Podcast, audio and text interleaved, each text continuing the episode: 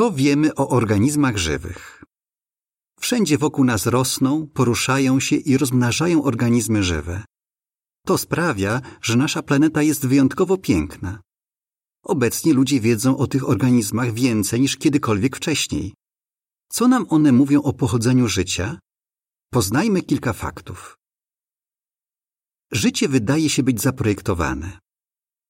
Podstawową jednostką wszystkich organizmów żywych jest komórka. Komórki przypominają maleńkie fabryki i wykonują tysiące skomplikowanych zadań, dzięki czemu organizm może żyć i się rozmnażać. Tę niezwykłą złożoność widać praktycznie wszędzie. Przykładem mogą być drożdże piekarskie, które są organizmami jednokomórkowymi. W porównaniu do komórki ludzkiej, komórka drożdży wydaje się prosta, a jednak jest niesamowicie skomplikowana. Ma dobrze zorganizowane jądro zawierające DNA. Jest wyposażona w mikroskopijne maszyny, które sortują, transportują i modyfikują różne cząsteczki. Wykonują to, co jest niezbędne tej komórce do życia. A kiedy komórce zabraknie pożywienia, uruchamia się niezwykły proces chemiczny, który spowalnia jej aktywność. Dzięki temu drożdże mogą leżeć w spiżarni uśpione, ale wciąż żywe i czekać, aż zostaną użyte do zrobienia wypieków. Naukowcy od dziesięcioleci badają komórki drożdży, żeby lepiej poznać budowę i funkcjonowanie komórki człowieka. Ale przed nimi jeszcze długa droga. Ross King, specjalista od sztucznej inteligencji i wykładowca na Uniwersytecie Technicznym Chalmersa w Szwecji, ubolewa. Po prostu brakuje biologów, którzy mogliby przeprowadzić wszystkie eksperymenty potrzebne, żeby poznać nawet tak proste formy życia jak komórka drożdży.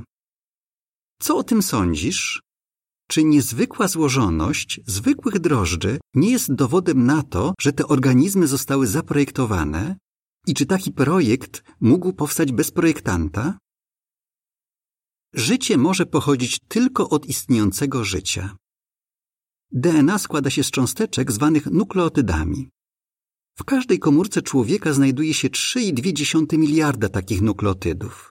Są połączone ze sobą w odpowiedniej kolejności, dzięki czemu komórka może produkować różnego rodzaju białka.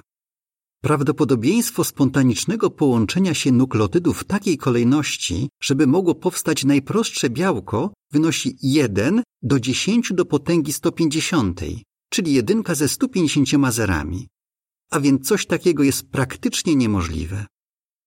Jakie są fakty? Żadne eksperymenty nie dowiodły, że życie może samoistnie powstać z materii nieożywionej. Życie człowieka jest jedyne w swoim rodzaju.